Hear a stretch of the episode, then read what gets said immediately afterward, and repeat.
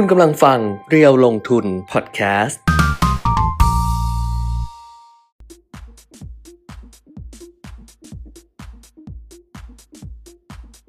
สวัสดีค่ะ สวัสดีครัอับปเดตเทรนด์ลงทุนนะคะ วันนี้วันศุกร์ 26 พฤศจิกายน 2565 ค่ะ กลับมาเจอกันจันทร์ถึงศุกร์ 10 นาฬิกา 9 นาที กับศุกร์สุดท้ายของเดือนพฤศจิกายน ครับ เออ เหนื่อย วันนี้มากันไหมอะ วันศุกร์ส่วนใหญ่คนน้อยเดี๋ยวนี้เป็นแบบประจำเลยนะ ไปทำอะไรกันเหรอ เออเพไปราะไหนอะไรกันนะคะหืม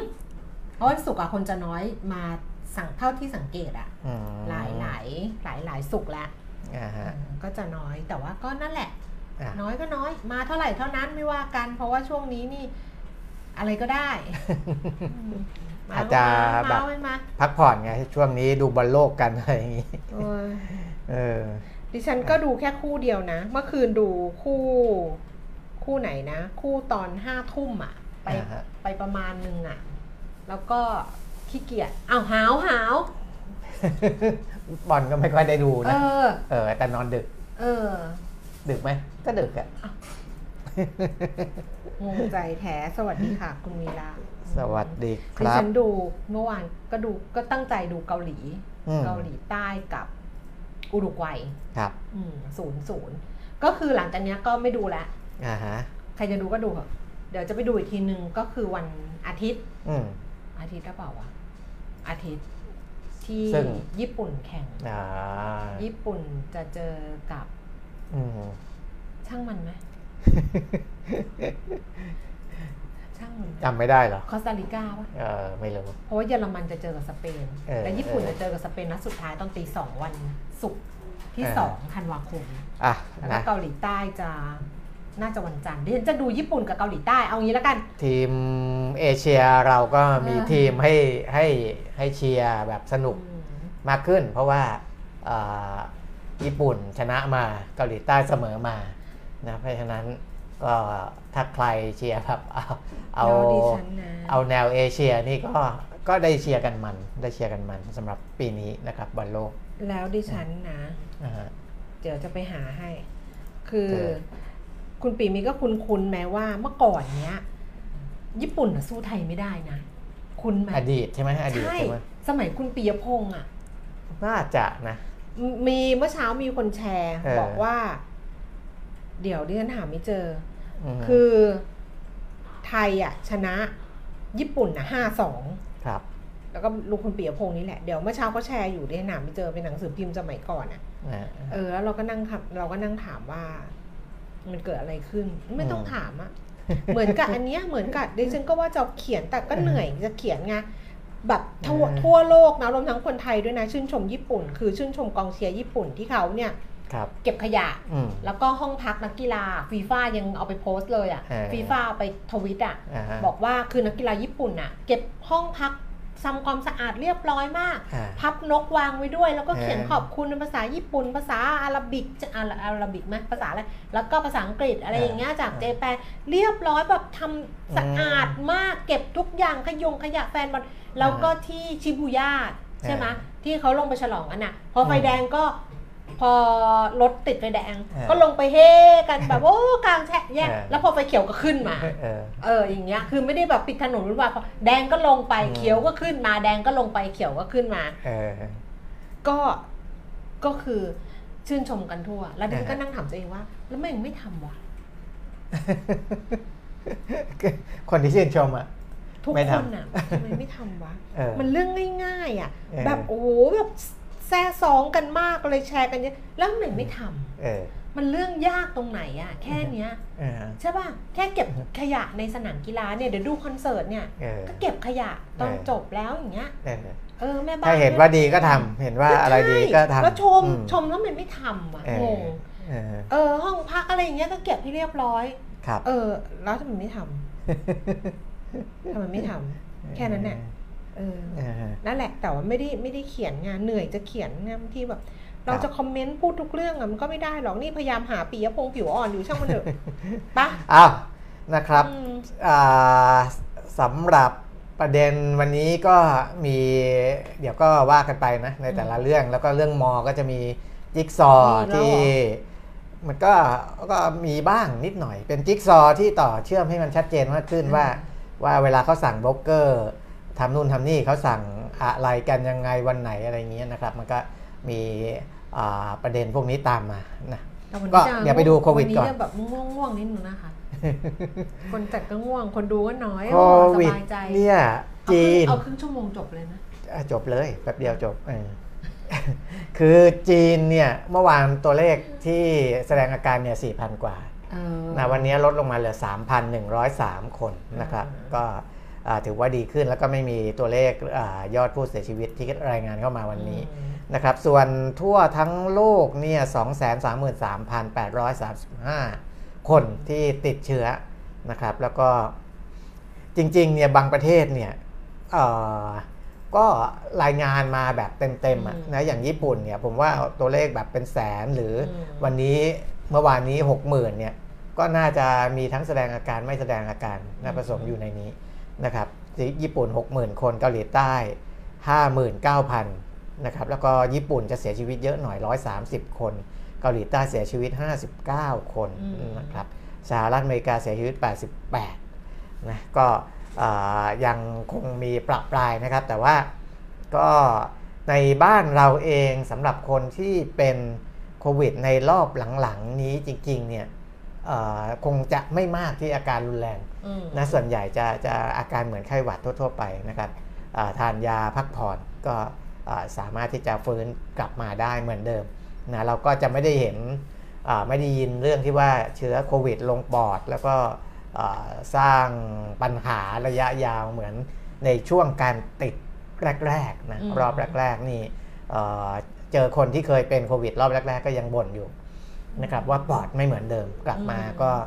คือยังยังถ้ามันลงปอดเหนื่อยอะเหนื่อยเร็วใช่ใช่ถ้ามันลงปอดก็จะเหนื่อยครับก็จะเหนื่อยแบบว่า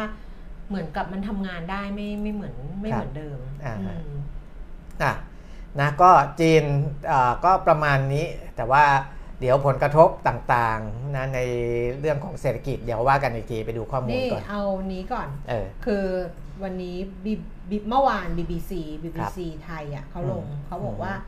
เราเราอยู่คนละโลก คนละโลกหรืออืมแฟนบอลโลกชาวจีนกังขามาตรมาตรการ Zero โควิดเออคือเขาก็ไป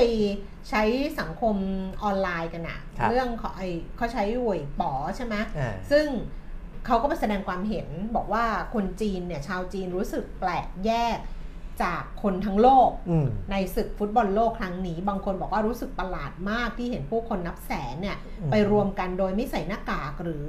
ไม่ต้องแสดงผลการตรวจโควิดครับ ก็คือแฟนบอลจำนวนมากรู้สึกโดดเดี่ยว รู้สึกถึงความโดดเดี่ยวของจีนอืมจากการแข่งขันในระดับโลกครั้งนี้ มีคนเขียนจดหมายเปิดผนึก ตั้งอ่าฮะคำถามนโยบายโควิดเป็นศูนย์และถามจีนว่าอยู่คนละโลกกับกาตาร์หรือเปล่า แล้วจดหมายนี้ก็ถูกแชร์ไปมาก เขาก็บอกว่าเนี่ยผู้ชมไม่ต้องนั่งแยกกันอืมไม่มีคนใส่ชุดขาวน้ำเงินแบบแพทย์อยู่ข้างสนาม โลกนี้แบ่งแยกกันชัดเจนมาก ฝั่งหนึ่งของโลกมีเทศกาลฟุตบอลโลก แต่อีกด้านหนึ่งมีระเบียบห้ามไปในที่สาธารณะอืมเป็นเวลา 5 วัน บางคนบอกว่าเป็นเรื่องยากผู้ปกครองบางคนบอกว่าเป็นเรื่องยากที่จะอธิบายให้ลูกหลานเข้าใจว่าทำไมภาพที่เห็นในสนามฟุตบอล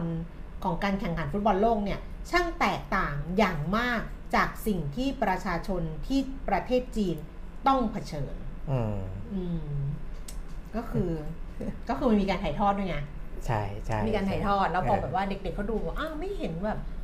ไม่เห็นเขาทำแบบอะไรอย่างเงี้ยที่อื่นเขาไม่ได้เป็นกันแล้วอะไรอย่างเงี้ยที่ห็นนะที่คนอื่นเขาไม่เห็นทำอะไรไม่ได้เข้มงวดอะไรอย่างแบเงี้บยนี้เลยทั้งที่กาตาร์ก็ไม่ได้แบบว่าไม่มีใครใส่ใส่แมสไปดูฟุตบอลน่ะเออคือไม่มีอะอยู่กับเป็นแสนน่ะหรือครับการเฉลิมฉลองอะอืมของประเทศต่างๆอะ ที่แบบว่าพอชนะแล้วลงมาเฉลิมฉลองกันโดในเอเชียก็เหมือนกัน ก็ไม่เห็นเป็นแบบเรา นี่มันคนละโลกกันเหรอแบบนี้ คือเมื่อก่อนจีนอืมเป็นประเทศปิดอะสมัยที่เขายังปิดประเทศอะนะเขาก็คงประชาชนก็คงจะไม่เห็นอะไรแบบในโลกขนาดนี้ไง แต่ตอนนี้ประเทศมันเปิดก็จะจะเห็นแล้วแต่จีนก็ยังยึดนโยบายเหมือนเดิม คือเข้มงวดที่สุดในโลกอย่างนี้นะในเรื่องของโควิดนะครับตลาดหุ้นอะแต่แต่การเข้มงวดที่สุดในโลกเนี่ยก็ทำให้ มีความหวังจากคนที่อื่นๆ มองว่าเขาก็จะเข้มงวดไปอย่างนี้ต่อไปได้อีกไม่ไม่น่าจะนานโอ้ยไม่น่าจะนานนี่มันก็สุดแบบจะสุดปีละ สุดทางแล้วอืมเอออะไปสุดตลาดทางแล้วทั่วโลก ตลาดหุ้นทั่วโลกก็คือตลาดหุ้นที่นิวยอร์กเขาปิดครับเอ่อ Thanksgiving Day อือหือแล้ววันนี้ก็ Black Friday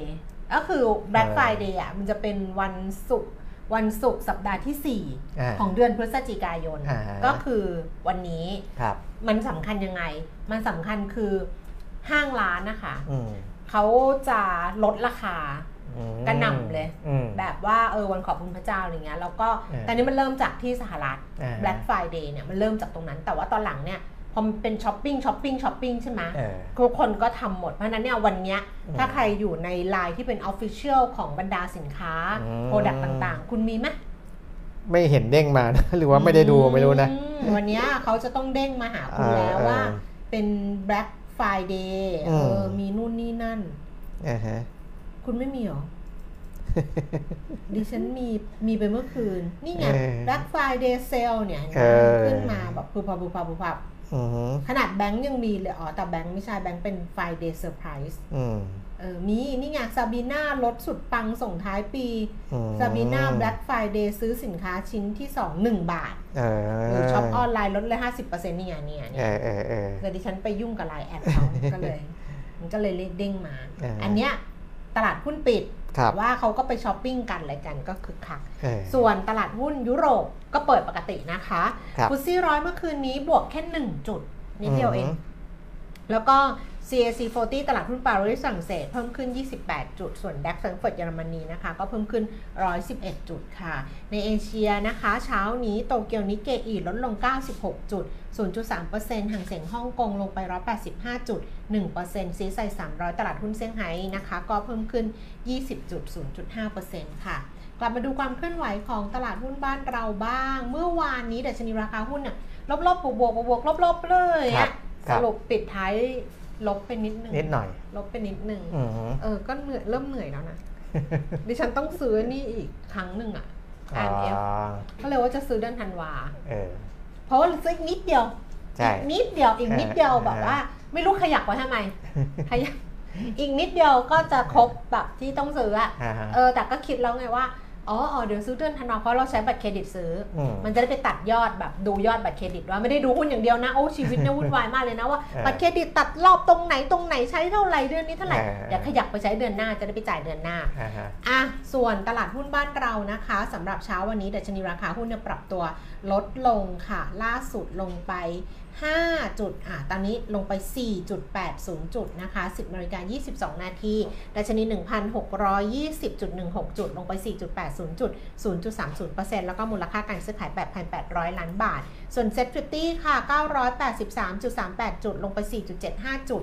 0.4%มูลค่าการซื้อขายก็ประมาณ 5,000 ล้านบาท หุ้นซื้อขายสูงสุดปตทสพ187 บาทนะคะ ลดลงไป 3 บาทค่ะ โพลี16 บาท 20 เพิ่มขึ้นบาท5เอ่อบาท 30 สตางค์ ปตท 33 บาท 75 ราคาเท่าเดิม CPO 62 บาท 75 ราคาลดลง 50 สตางค์ค่ะ KBank 144 บาทลดลง 50 สตางค์ ขออภัยเพิ่มขึ้น 50 สตางค์ครับ เคแบงค์144บาท เพิ่มขึ้น50สตางค์ Advance 187บาท50ลงไปบาท50 Hana 49 75ลงไป1บาท AOT 74บาท50เท่าเดิม EA 95บาท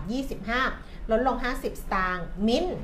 30 บาทลดลง 25 สตางค์ค่ะ ใน top 10 คุณแก้มเนี่ยไม่มีหุ้นมอ เพราะว่าของคุณแก้มเป็นเซ็ตใช่ไหมใช่ใช่ใช่อ่าแต่ถ้าเกิดต้องเป็น MAI MAI เนี่ยมอ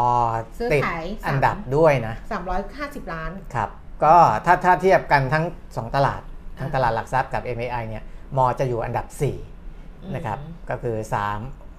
350 กว่าล้านบาทอืมนะครับที่อ่ามีการซื้อขายจำนวนหุ้นเนี่ย 627 เกือบเกือบก็ก็ขึ้นไวมากนะ ตอนนี้เทรดกันค่อนข้างคึกคัก ประมาณตีไปว่า 630 ล้านหุ้นครับอืมนะครับ ราคาของมอเนี่ยต่ำสุดลงไป 53 สตางค์นะเมื่อวานปิด 59 ปิดเนี่ยบวกขึ้นมาได้ค่อนข้างเยอะนะครับเมื่อวาน แล้วก็วันนี้อ่าเปิด 55 ลงไป 53 สตางค์นะสตางค์แล้วก็อ่า สูงสุด 61 สตางค์ ตอนนี้อยู่แถวๆ58 สตางค์ ใกล้เคียงกับราคาของเมื่อวานนะครับ ก็อ่าเฮียมอซึ่งเป็นผู้ถือหุ้นใหญ่อันดับหนึ่งที่บอกว่าไม่อยากให้ราคาเห็นราคาหุ้นต่ำเกินไปเนี่ยก็มีนักข่าวไปถามนะครับกรุงเทพธุรกิจเข้าไปถามเฮียมอบอกว่าไม่ได้ซื้อนะตอนนี้ซื้อไม่ได้เพราะว่าซื้อไม่ได้อยู่ระหว่างที่กำลังจะทำไอ้พีพีอะไรอยู่เออเดี๋ยวไปซื้อตอนนี้เดี๋ยวมันจะไปไปไปยุ่งวุ่นวายกับตรงนั้นนะครับ ก็แต่ว่า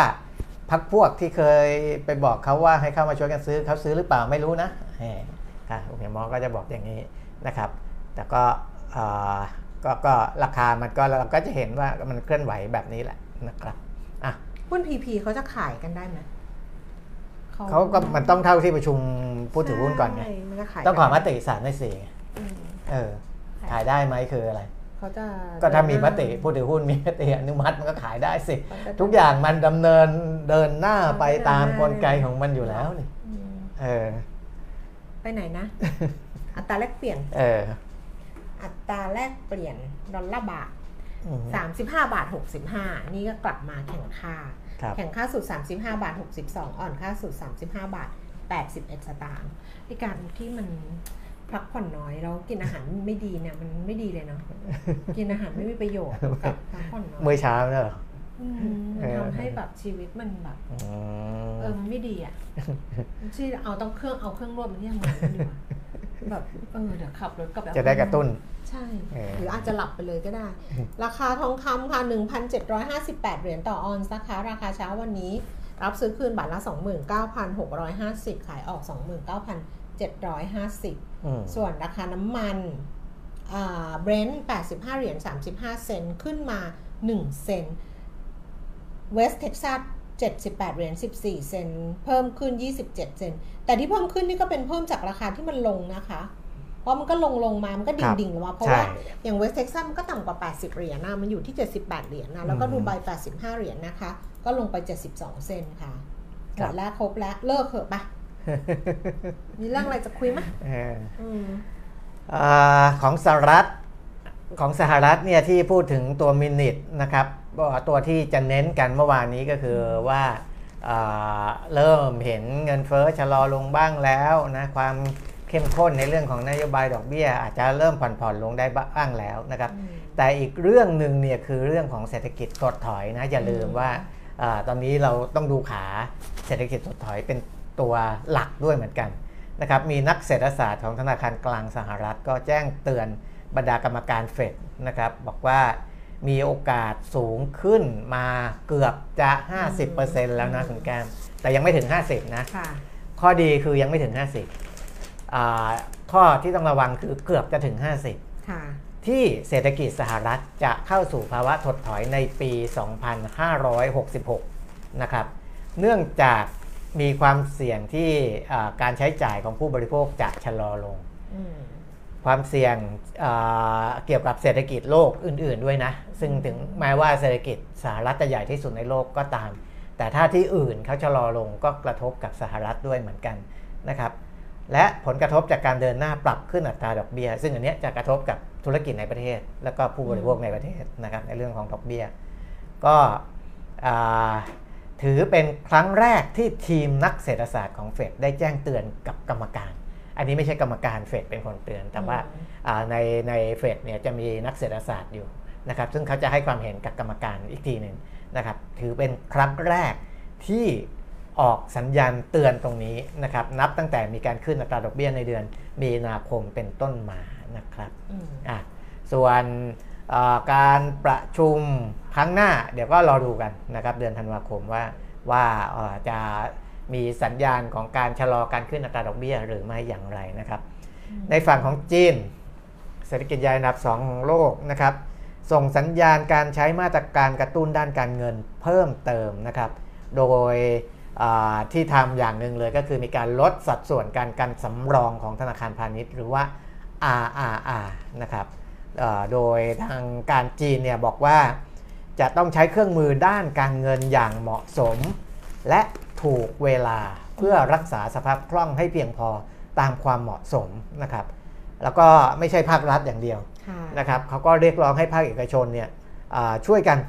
นะช่วยกันสนับสนุนเศรษฐกิจเพิ่มเติมนะจะด้วยการทำนู่นทำนี่ที่ไม่กระทบกับตัวเองนะแล้วก็ ก็จริงๆก็มีบริษัทเอกชนหลายหลายแห่งที่เขามีสภาพคล่องเหลือเฟือ ก็น่าจะเข้ามาช่วยสนับสนุนกันประมาณนั้นนะครับ อันนี้ฝั่งของจีนอืมในส่วนของอาเกาหลีใต้เองเกาหลีใต้เขาก็มีการอ่าขึ้นอัตราดอกเบี้ยไปสะ25 basis point นะอืม0.25%ก็ขึ้นมาถึง 3.25 แล้วนะครับ ก็มีผู้ว่าการธนาคารกลางเกาหลีใต้บอกว่าอัตราดอกเบี้ยสูงสุดรอบนี้น่าจะ 3.50ค่ะนะตอนนี้ 3.25 ก็คือมีอีกสเต็ปหนึ่งนะครับที่สามารถจะขยับขึ้นได้อีกนะครับแต่ก็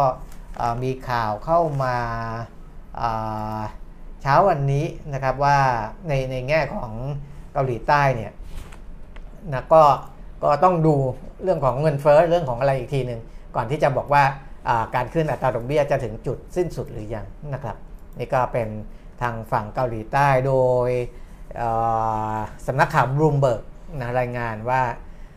ธนาคารกลางเกาหลีใต้ใกล้จะยุติวงจรการใช้นโยบายคุมเข้มด้านการเงินแล้วนะครับก็อย่างที่ผมบอกไปเมื่อกี้ว่า 3.25 ละ ถ้า 3.50 เป็นจุดสูงสุดในรอบนี้ที่ทางธนาคารกลางเกาหลีใต้เขามองเนี่ยนั่นหมายความว่าใกล้ละใกล้จะ ใกล้จะจบรอบของการขึ้นดอกเบี้ยรอบนี้แล้วนะครับ แต่อย่างไรก็ตามนะครับ นายรีชางยอง ผู้ว่าการธนาคารกลางเกาหลีใต้บอกว่ายังเร็วเกินไปนะครับ ที่จะพูดข้ามช็อตไปถึงการปรับลดอัตราดอกเบี้ย คือพีคเนี่ยอ่ามองพอจะมองออกแล้ว แต่ถามว่าหลังจากพีคแล้วเนี่ยจะเริ่มลดลงเมื่อไหร่เร็วเกินไปนะครับ อันนี้ผู้ว่าแบงค์ผู้ว่าธนาคารกลางเกาหลีใต้บอกไว้อะจ่ายเข้า อาเหรอ เออ ไม่เป็นไร สงสัยไม่มีชื่อ อาจจะให้ผ่อนดอกบอกบัตรเครดิต ให้วงเงินบัตรเครดิต อ๋อ ให้วงเงินสด เออเออให้เอาไปใช้ เดี๋ยวนี้มีมาสารพัดสารพัดรูปแบบ มีแบงค์นะหนึ่งโทรหาดิฉันทุกวัน เออ จากแบงค์เดิมเขาโทรหาทุกแล้ววันแล้วเซลล์เปลี่ยนไปด้วยนะ ใช่ไม่ใช่เออคนแสดเดิงมว่าเซลล์เขาเยอะไม่มากมายไม่เลยไม่นะคุยกันเออไม่ไม่ไม่เอารายชื่อปิดคือไม่ๆไม่ด้วยว่าไม่มีฐานข้อมูลกลาง ใช่ว่าอันนี้เออโทรแล้วนะ เออ โทรหาทุกวัน ครับตอนหลังดิฉันเห็นเบอร์มาว่า อย่างเงี้ยรู้เลยอ่าแบงค์นี้ก็ไม่รับแล้วงานเหนื่อย ครับ โทรมาให้เงินให้บอกว่าเดี๋ยวโอนเงินสดเข้ามาในบัญชีให้เลย อืมแล้วก็ถ้าไม่ใช้ก็ไม่คิดดอกเบี้ย ครับก็เลยบอกว่าพี่มีเงินสดเยอะแล้วค่ะเออ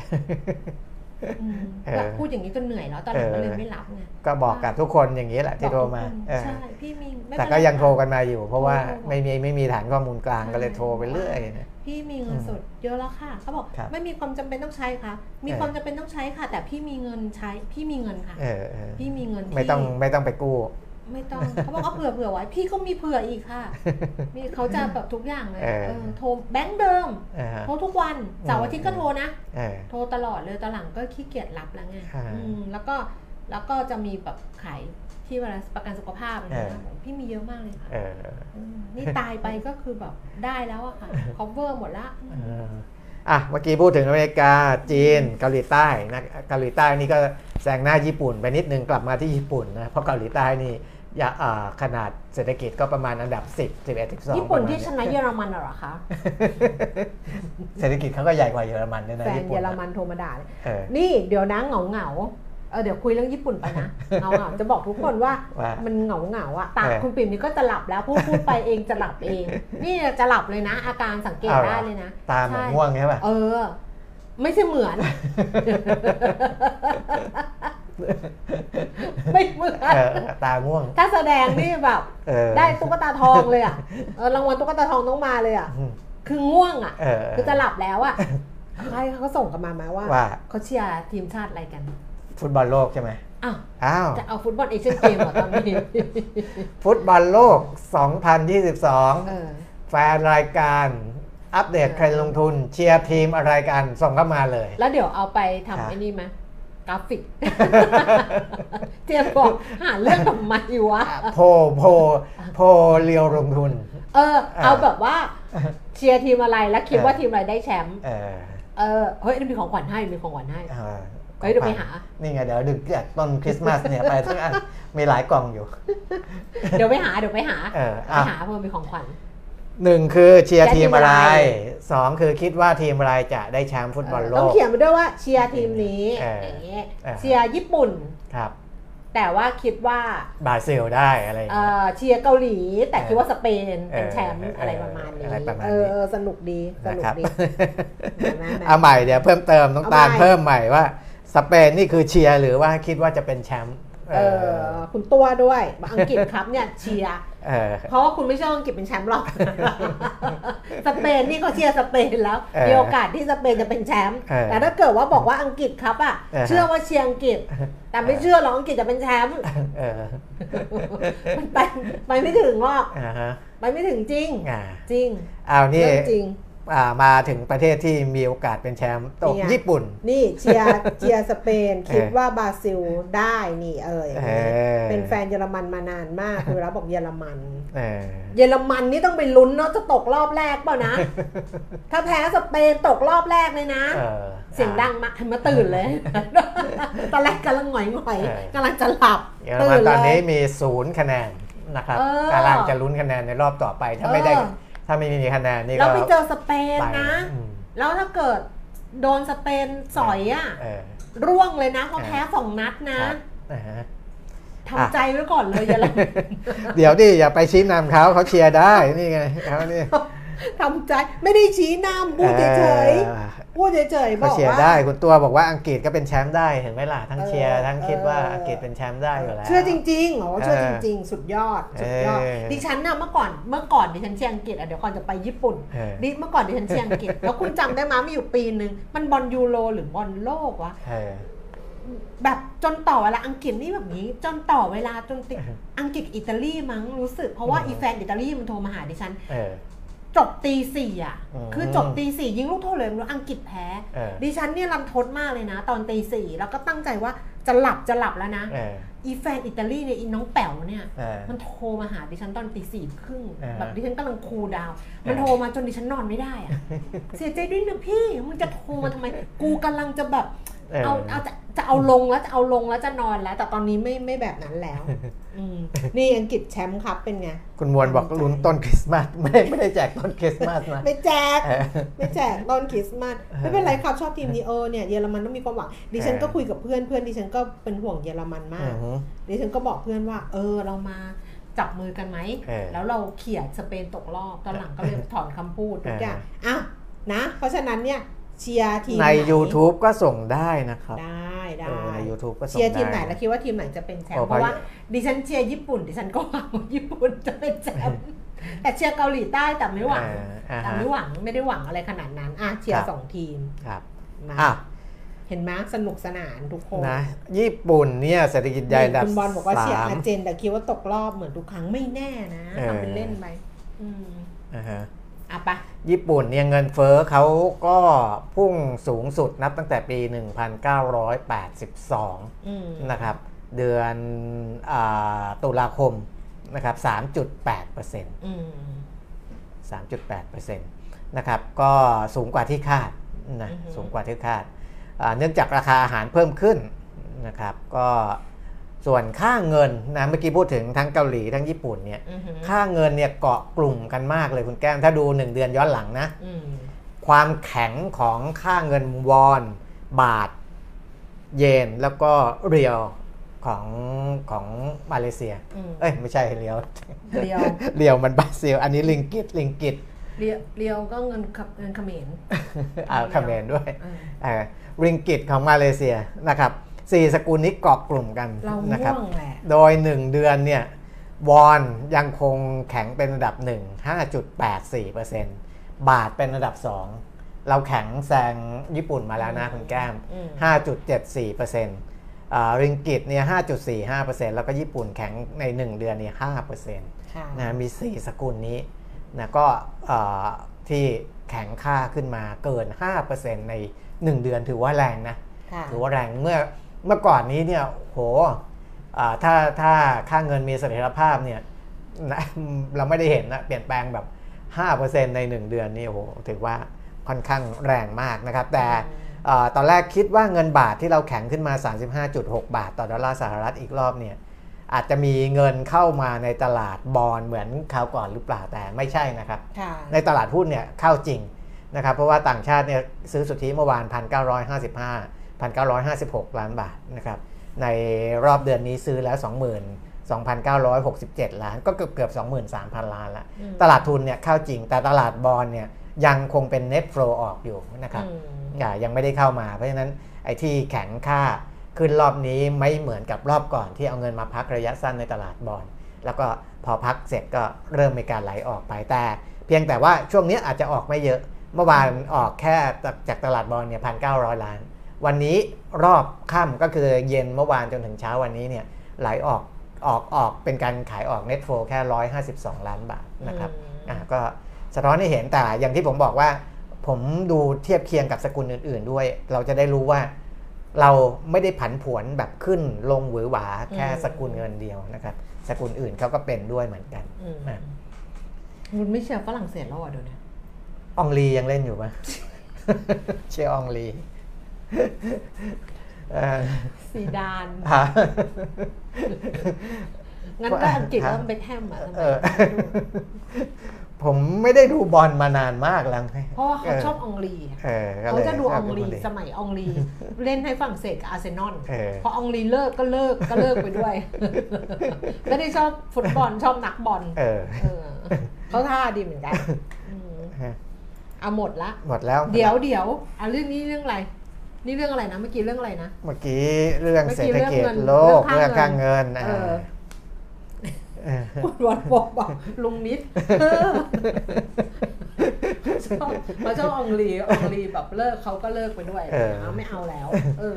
ชีวิตก็จะช่วงชีวิตหนึ่งก็คือเกาะกับนักฟุตบอลคนนั้น แล้วก็ดูบอลตอนนั้นเออพอเขาเลิก กูก็เลิกด้วยไม่ได้ไม่ได้ดูบอลนี่จะบอกว่าเมื่อกี้เนี่ยที่คุณพูดถึงมออะเออเออแล้วคุณก็พูดถึงจะมาที่เฮียมมออละเนี่ยคุณใช่อมใช่ริตเนี่ยที่บอกว่าเขาพูดเขาไปสัมให้สัมภาษณ์กรุงเทพธุรกิจเออว่าเขาไม่ได้เขาไม่ได้เข้าไปซื้อไอ้หุ้คนรับที่มันเริ่มมีแรงรับเนี่ยครับแต่ก็ไม่รู้ว่าคนอื่นเนี่ยที่เป็นที่เขาเคยไปบอกอะไปคุยเอออะไรอย่างเงี้ยจะซื้อหรือเปล่าครัวับนเนี้ยนะเขาเอออ่อ่านนี้ไปแล้วแต่ว่าเขาพูดถึงคุณปิงปองเอออืม คือกรุงเทพธุรกิจเนี่ยไปถามบอกว่า มีข่าวว่าคุณอภิมุกเนี่ยหนีออกนอกประเทศหนีไปต่างปแล้วระเทศเออมีแก้เป็นข่าวลือนะเออเขาก็บอกว่าเขาเฮียมอสเนี่ยคุณอมริตเขาก็บอกว่า ก็ไม่รู้เรื่องนี้เออแต่ว่าติดต่ออภิมุกเนี่ยไม่ได้มาสองสามวันแล้วเออทางไลน์ก็ติดต่อไม่ได้เออยกโทรศัพท์ ยกหูไปหาเออก็ติดต่อไม่ได้เออปิงปองไม่รับสาย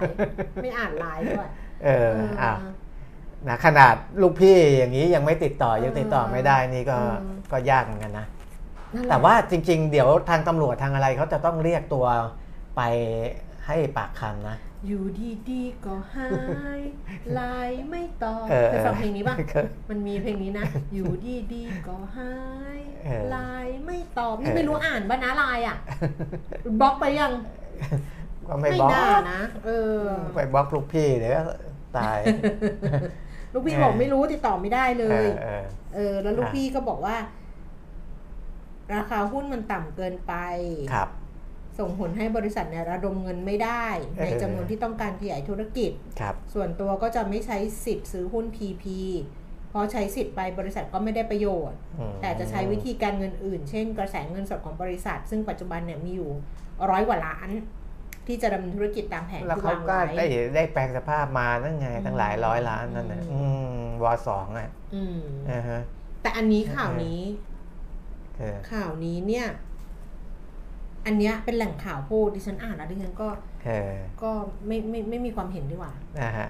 คือกรตสั่งสอบภาวะวิกฤตเหมือนทำ state test อ๋อ stress test เหมือนแบงค์ชาติเออเออเออ stress test ของก็บริก็ษัทหลักก็ผ่านทรัพย์กันหมดนี่ก็มันเตยตลกนะ ฮะ มันเลยตลกนะกรตสั่งสอบภาวะวิกฤตเออเออฐานะโบรกเกอร์ทุกรายผ่านฉลุยเอออารวมเอเชียเวลด้วยปะไม่รวมสิ อันนั้นเขาโดนระงับไปแล้วก็ก็ใช่ไงก็ยกเว้นเนี่ยอืมก็ใช่ไงเออก็เลยมาทำตอนที่อืมนั่นแหละไม่เอาไม่ไม่มีไม่พูดดีกว่าเดี๋ยวเขาบอกว่าเนี่ยพูดแล้วก็แสดงความเห็นเออแต่อ่านแล้วมันก็แบบ คือถ้ากินน้ำอยู่น้ำก็สำลักสำลักน้ำอะน้ำก็อย่างเงี้ยเคยเคยดูใช่ป่ะอ่าที่น้ำพ่นออกไปรายการตลกอะครับนั่นแหละ อะส่วนบริษัทหลักทรัพย์ไอล่าซึ่งอาตอนหลังที่มีการตรวจพบว่าอ่ามีสองเรื่องอะเคือแบบว่าไม่รายงานข้อสงสัยเออกับอะไรอีกเรื่องหนึ่งไม่ไม่อายัดบัญชีลูกค้าที่อืมที่อ่าเขาเรียกว่าอะไรผิดปกติอืมนะครับอ่าคุณไพโรธเหลืองเถลิงพงศ์ประธานเจ้าหน้าที่บริหารบริษัทหลักทรัพย์ไอล่าอืมจำกัดมหาชนก็อ่าไปให้ให้ให้ข่าวกับข่าวหุ้นธุรกิจ นะตอนนี้ก็จะมีมีค่ายอย่างกรุงเทพธุรกิจเนี่ยซึ่งนักข่าวเขาก็ยังค่อนข้างเยอะ แล้วก็ทำงานกันแข่งขัน ก็จะไปเจาะนู่นเจาะนี่กับข่าวหุ้นธุรกิจ ซึ่งเขาก็ค่อนข้างที่จะมี connection กับบรรดาโบรกเกอร์หรือนักลงทุนรายใหญ่ๆนะครับเขาก็จะไปเจาะข่าวพวกนี้ออกมานะครับ ก็ไปคุยกับคุณไพโรธของไอร่ามานี่นะครับ คือที่ ผมจะต่อจิ๊กซอว์ให้ฟังก็คือว่าคุณไพโรธให้ให้ให้ข้อมูลอย่างนี้นะครับบอกว่าพอมีเหตุการณ์ไม่ผิดปกติวันที่ 10 ปุ๊บเนี่ยวันที่อืม14นะครับวันที่ 14 สมาคมบริษัทหลักทรัพย์ไทย สมาคมบริษัทหลักทรัพย์ไทยก็คือสมาคมโบรกเกอร์เนี่ยอืมส่งหนังสือมาที่บริษัท บอกว่าขอความร่วมมือในการอายัดพอร์ตลูกค้านะครับอืมขอความร่วมมือนะไม่ได้บอกว่าให้ทำอืมขอความร่วมมือหมายความว่าอะไรก็คือใช้วิจารณญาณว่าจะอา พอร์ตไหนที่ยังยังล็อกไว้ก่อนนะยังไม่ยังยังไม่จ่ายเงินอะไรให้ตามตามที่ควรจะเป็นอะไรเงี้ยให้ทำไปนะครับ แต่ว่าเป็นการขอความร่วมมือ เพราะฉะนั้นบริษัทเขาก็ใช้ดุลพินิษนะใช้ดุลพินิษอ่าในวันที่ 14 ก็ก็ไม่ได้ทำโดยทั่วไปแหละอืมไม่ได้ทำโดยทั่วไปนะครับ ก็มีการโอนหุ้นให้ลูกค้า 122 ล้านบาทอะไรที่เขามาตรวจเจอที่หลังนี่แหละนะครับ เพราะว่า อันนี้เป็นลูกค้าที่เอ่อเปิดบัญชีมานานนะตรวจพบแล้วก็ไม่น่าจะมีอะไรผิดปกตินะครับ แล้วก็ไม่ได้ทำในช่วงที่เป็นอ่า ATO หรือว่าอ่า at the open คือราคาเปิดอืมนะครับ คือไปไปไปทำหลังจากนั้นนะครับ พอไปทำหลังจากนั้น แล้วปกติการโอนเงินให้ลูกค้าเนี่ยก็จะโอนก่อนบ่าย2โมงค่ะแต่ว่าเคสนี้เนี่ยที่โอนไป 122 ล้านเนี่ย รอจนถึง4โมงเย็นเลยนะอืมเออสี่โมงเย็นของวันที่ 14 พฤศจิกายนนะ ไม่ได้โอนทันที แต่ก็โอนให้นะครับ โอนให้ แต่อ่าทางข่าวหุ้นเข้าไปเจาะเพิ่มเติมมาว่า 122 ล้านเนี่ยอ่าเดี๋ยวเดี๋ยวดูต่อไปก่อนแล้วกันนะครับ ก็อ่าอันนี้ก็ก็ว่าไป เพราะว่าไม่ได้มีการ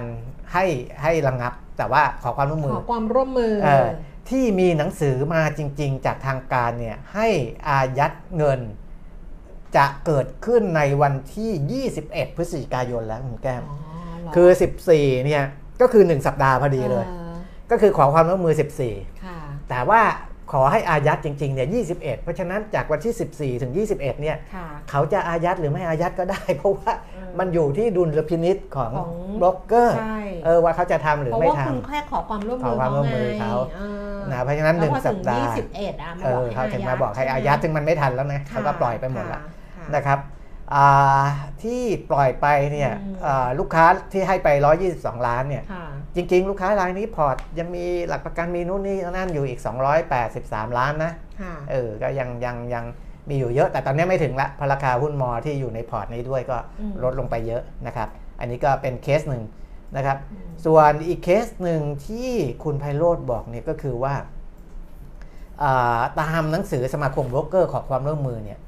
อหือ ดุลพินิจที่ใช้เนี่ยใช้ยังไง เขาก็ใช้ว่าดูว่าวงเงินมูลค่าการซื้อขายเกิน 10 ล้านไหมอืมถ้าไม่เกิน 10 ล้านเนี่ยมันเล็กๆน้อยๆ มันน่าจะค่ะไม่เป็นไรมั้ง ไม่มีอะไรผิดปกติอืมมันก็มีลูกค้าอยู่รายหนึ่ง8ล้านค่ะกว่าบาท 8 ล้าน1แสนบาท อันนี้ก็ทำรายการไปปกติ แต่จริงๆอะทางข่าวหุ้นเข้าไปตรวจสอบมาทีหลัง 8 ล้านเนี่ยเกี่ยวข้องกับอ๋อใช่จะเกี่ยวข้องกับกลุ่มนี้แหละกลุ่มนี้อะไรอย่างเกี่ยวข้องกับกลุ่มนี้แหละด้วยนะครับแต่ว่าอ่า ในแง่ของโบรกเกอร์เขาบอกว่าวงเงินมันไม่ได้เยอะอืมนะมันไม่ได้เยอะก็เอาไปก็เคลียร์ไปอ่าเคลียร์ไปอืมเคลียร์ไปนะครับอะอันนี้ก็อ่าเป็นการอธิบายความนะครับว่าที่บริษัทเขาถูกตรวจสอบว่าไม่ทำตามค่ะอ่าการขอความร่วมมือหรือตามคำสั่งหรืออะไรก็แล้วแต่เนี่ยเพราะเหตุนี้เพราะว่า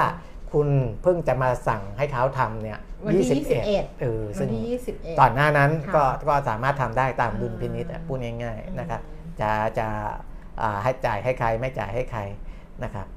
อะระมาณก็เป็นเรื่องที่ต้องกัด ครบจิ๊กซอว์แต่ให้มันเห็น ก็ยากเนี่ยมันทำให้เห็นช่องโหว่หลาย ๆ ช่องเหมือนกันนะ ครับ เรื่องของการตรวจสอบหรือการที่แบบเหมือนอย่างศูนย์ข้อมูลกลางอะ่ะ ใช่ เออศูนย์ข้อมูลกลางในการที่จะตรวจสอบว่าอันนี้เป็นยังไงเพราะว่าถ้าเกิดอืมโบรกเกอร์เขาพูดอย่างเงี้ยมันก็ฟังขึ้นนะคุณปิ่มนี้เขาบอกมันเออ แปดล้านอะครับ ใช่ป่ะเงินมันแปดล้านมันสำหรับอืมเขาอะมันก็อ่าเคลียร์ธรรมดาอยู่แล้วไงครับ แล้วก็อย่างหนึงคือก็เป็นการขอความร่วมมือ ครับ มันไม่ได้แบบเป็นคำสั่งให้อายัดหรือเอออ อะไรอย่างเงี้ยแต่บังเอิญว่าที่สื่อเข้าไปตรวจสอบมาเนี่ยอืมทั้งสองเคสที่อืมอ่าทางบล็อกเกอร์อ้างเนี่ยอืมเกี่ยวข้องกับคนซื้อคนขาย ก็ที่โบอรยู่กในเกอกลุ่มร์เราไม่นี้มีระบบที่ไม่รู้ที่ฉันไม่รู้ไงแต่มันเออก็เนี่ยมันทำให้เห็นไงเออว่าช่องโหว่ก็คือว่าครับเราไม่ระบบว่าเอ้ยมันไปเกี่ยวข้องกันตรงไหนยังไง เมื่อพอวันที่ 14ปุ๊บมันต้องเคลียร์ครับใช่ป่ะเออมันก็ต้องเคลียร์ไงเขาก็เคลียร์ไปก่อนไงเพราะว่าถ้าเกิดเขาไม่เคลียร์อืมแล้วถ้ามันไม่เกี่ยวเขาก็โดนฟ้องอีกเออถูกไหมว่าไป ไม่ทำตามหน้าที่อย่างเงี้ยเออครับคุณเราสั่งซื้อสั่งขายปกติอะเอออ่าฮะมันก็ยากไปหมด นี่แหละมันจะต้องมานั่งคุยกันน่ะตลาดหลักทรัพย์ก็รตอะเออหน่วยงานที่เกี่ยวข้องเลยมานั่งคุยกันว่าหลังจากนี้ไปอะอ่าจะทำยังไง เพราะว่ามันอาจจะมี มันก็อาจจะมีคนเห็น แล้วครัก็บทำให้แยบยนต์กว่านี้เลยกว่านี้ก็เป็นไปได้เหมือนกันอ่าฮะเอออะเหนื่อยเนาะ อะเราบอกจะทำครึ่งชั่วโมงนี่นี่เกินแล้วนะก็พูดไปอย่างนั้นแหละครึ่งชั่วโมงแค่พูดเรื่องบอลโลกก็หมดเวลาแล้วเห็นไหมเขาก็ส่งกันมาเนี่ยเชียร์อ่าฮะญี่ปุ่นครับ แต่บราซิลได้แชมป์ครับอะนั่นแหละ มันก็เราก็หวังแหละ คนที่เชียร์เชียร์ทีมไหนอะครับ ก็อยากให้ทีมนั้นได้แชมป์มาพูดตรงๆ คือโอกาสมีหรือคืเปอล่าถ้าถ้าอ่าปีนี้อืม เอเชียได้เข้าชิงนี่นะโอ้โหจะเป็นเรื่องเฮียเหือหามากเลยนะปีไหนก็เหมือนกันแหละนะคะทั้งนั้นแหละเออเออเออก็รอลุ้นไปครับ รอลุ้นไปว่าจะเป็นยังไงแต่ว่า คืนนี้ไม่รู้ใครเพราะว่าไม่สนใจแล้ว เลิกแล้วไงเออเดี๋ยวไปรอดูอีกทีหนึ่งเออก็คือช่วงนั้นแหละ ช่วงที่ญี่ปุ่นเตะกับบราซิลเอ้ยกับอะไรไม่ใช่บราซิลครับญี่ปุ่นเตะกับเกาหลีใต้เตะก็ค่อยไปดูอีกทีหนึงอะ ที่เหลือก็ไม่น่าจะมีเรื่องอื่นแล้วนะคะเออเออไม่ได้น่ามีจะเรื่องอะไรใหญ่มีๆเนี่ละยเขาบอกว่าแบงก์ชาติชงตั้งโฮลดิ้งแบงก์รัฐอะไรอย่างเงี้ยแต่ก็ไม่มันไม่รู้ขี้เกียจอ่านอะมันเขาคุยกันกับกระทรวงการคลังเรื่องของการแนวทางผลักดันธนาคารอืมเฉพาะกิจของแบงก์รัฐอะไรอย่างเงี้ยอ่าฮะก็ก็ให้เขาว่ากันไปอยากทำอะไรก็ทำแล้วกันเอางี้ใครอยากทำอะไรก็ทำว่างๆอยากทำเรื่องอะไรก็ทำทำไปเออเราก็มาเจอกันวันจันทร์แต่ครับตอนนี้มันเหมือนกับแบบว่า ไม่เข้าโหมดไม่อยากทำงานแล้วเนอะเข้าโหมดพักผ่อน ใช่พอเดือนพอจะเข้าธันวาคมไงมีธันวาคมมันหยุดเยอะด้วยเอ่อวันหยุดเออวันหยุดที่เยอะนี่ก็เป็นส่วนหนึ่งนะที่ทำให้อืมทำให้บางทีแบบทำทำหยุดหยุดมันก็จะแต่มันก็เหนื่อยมาทั้งปีไงพูดถึงเอออะเออปีนี้เหนื่อยนะอ่าฮะคือปีนี้เหนื่อยเพราะปีนี้เนี่ยมันเป็นปีที่โควิดมันยังอยู่เออโควิดอยู่แต่ว่าชีวิตมันกลับมาครับ มันไม่ได้ work from home อะคนเออก็ทำงานกันที่ออฟฟิศแบบร้อยเปอร์เซ็นต์อะใช่มันต้องเจอทุกเรื่องเลยอะไรเงี้ยสภาพอากาศก็ไม่ได้เอื้ออำนวยเพราะว่าตั้งแต่ประเทศไทยเข้าสู่ฤดูหนาวเมื่อ 29 ตุลาคม เราก็เจอฤดูร้อนกับฤดูฝนมาตลอด ยังไม่ยังไม่เจอฤดูหนาวเอเลอยอะ คุณคุณจันจิราคะเชียร์เมสซี่เออเออเหมือนคุณเปียมีเชียร์อองรีเชียร์เมสซี่เออก็ดีไม่ว่าแต่ว่าเมสซี่นักบอลเนี่ยที่เอ่อชื่อดังๆหลายคนที่เข้าร่วมฟุตบอลโลกรอบนี้เนี่ยก็ได้ยินชื่อมานานนะ เหมือนเหมือนว่าจะอายุเยอะแต่บางทีเนี่ยขาดูมานานเขาเข้ามา คุณจะพูดถึงมุลเลอร์เยอรมนีอะไรเขาเข้ามาระดับบอลโลกเนี่ยตั้งแต่อายุน้อยบางคนอะอะน้อยเออเพราะฉะนั้นเนี่ยน้อยมันเขาอาจจะเล่นมาสองสามสมัย แต่ว่าอายุเขาไม่ได้แก่มากอะเขาอายุน้อยเออเขามากันอายุน้อยๆ ก็เนี่ยดูดิปีนี้ก็สิบแปดสิบเก้าอย่างเงี้ยเออใช่ตอน18โอเว่น19มาไมเคิลโอเว่นก็สิบเก้าสามสมัยก็12ปีก็เพิ่ง30เออก็ยังเล่นได้อยู่มาอะไรเออเล่ยี่นสิบแปดสิบเก้าเออนะมาตั้งแต่เด็กๆไงอืมอืมอะ คุยเรื่องอะไรเนี่ย ไปละ ไปเถอะเออแล้วเดี๋ยววันจันทร์วันจันทร์วันที่เท่าไหร่คะ วันจันทร์ยี่สิบโอ้ยี่สิบแปดแล้วเหรอนี่ยี่ห้าแล้วเหรอโอ้ยงงวันหมดละอะเดี๋ยวกลับมาเจอกันในสัปดาห์หน้านะคะ วันนี้เราสองคนลาแล้วนะคะ สวัสดีค่ะ สวัสดีครับ